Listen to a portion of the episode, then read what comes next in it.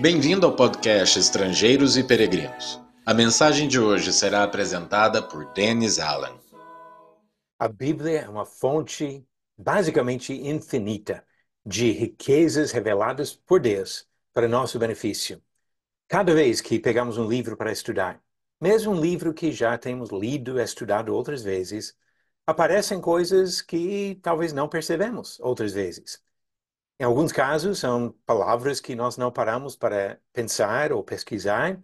Outras vezes, podem ser ligações entre o livro que estamos estudando hoje e outros que temos estudado recentemente. Esses dias estou estudando o livro de João, o Evangelho, que fala sobre a vida de Jesus, começando na eternidade e continuando até a volta de Jesus ao céu. E nesse livro, tantas coisas que ajudam para compreender a grande sabedoria de Deus em preparar um plano eterno para nossa salvação e enviar seu Filho como nosso Salvador. Hoje eu quero ver com vocês uma coisa que vem de João, capítulo 1 e 2, mas eu quero voltar primeiro para o livro de Gênesis. Vocês lembram da história de Esaú e Jacó? Quando Jacó fugiu de Esaú, ele dormiu uma noite em um lugar chamado Luz. Naquela noite, ele sonhou com uma escada que ligava a terra e o céu, com anjos subindo e descendo por ela. Deus falou com ele, renovando as promessas feitas aos patriarcas das duas gerações anteriores, Abraão e Isaac. E quando Jacó acordou, ele disse: Quão temível este lugar é a casa de Deus, a porta dos céus. Ele até chamou o lugar de Betel, que significa casa de Deus. Esse episódio reúne alguns temas importantes que aparecem ao longo das Escrituras, especialmente a casa ou habitação de Deus e o acesso aos céus. Para Jacó, o local continuou sendo importante. Uns 20 anos depois, ele voltou para o mesmo lugar para fazer sacrifícios ao Senhor, em Gênesis 35. Mas antes de morrer, Jacó e seus familiares mudaram para longe daquela terra, mudaram para o Egito. E ele nunca mais voltou a Betel. Seus descendentes passaram séculos no Egito e décadas no deserto sem habitação fixa. Durante esse tempo, Deus mandou fazer uma casa móvel, conhecida como o tabernáculo, para representar sua presença no meio do povo. Essa tenda serviu como a casa do Senhor até depois de entrar na terra prometida. Algum tempo depois, o templo fixo foi construído em Jerusalém. Agora, com esse plano de fundo do livro de Gênesis e a história do Antigo Testamento, vamos para o Evangelho de João.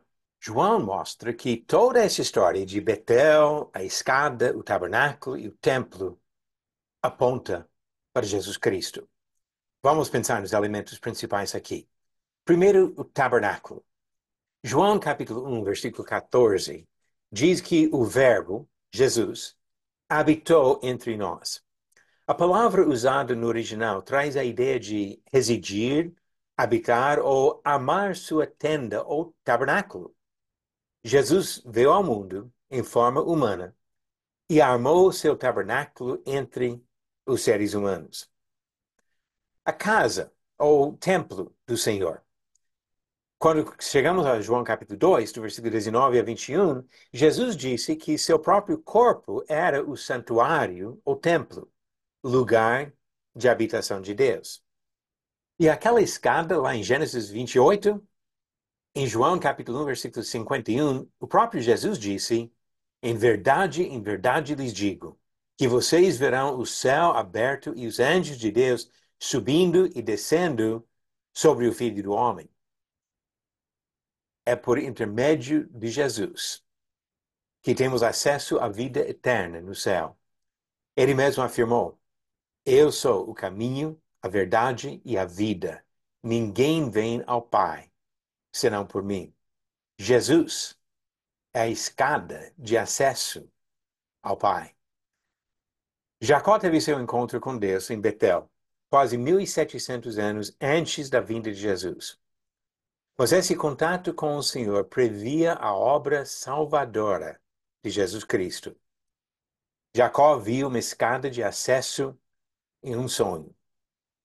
Jesus veio ao mundo e revelou essa escada em forma humana.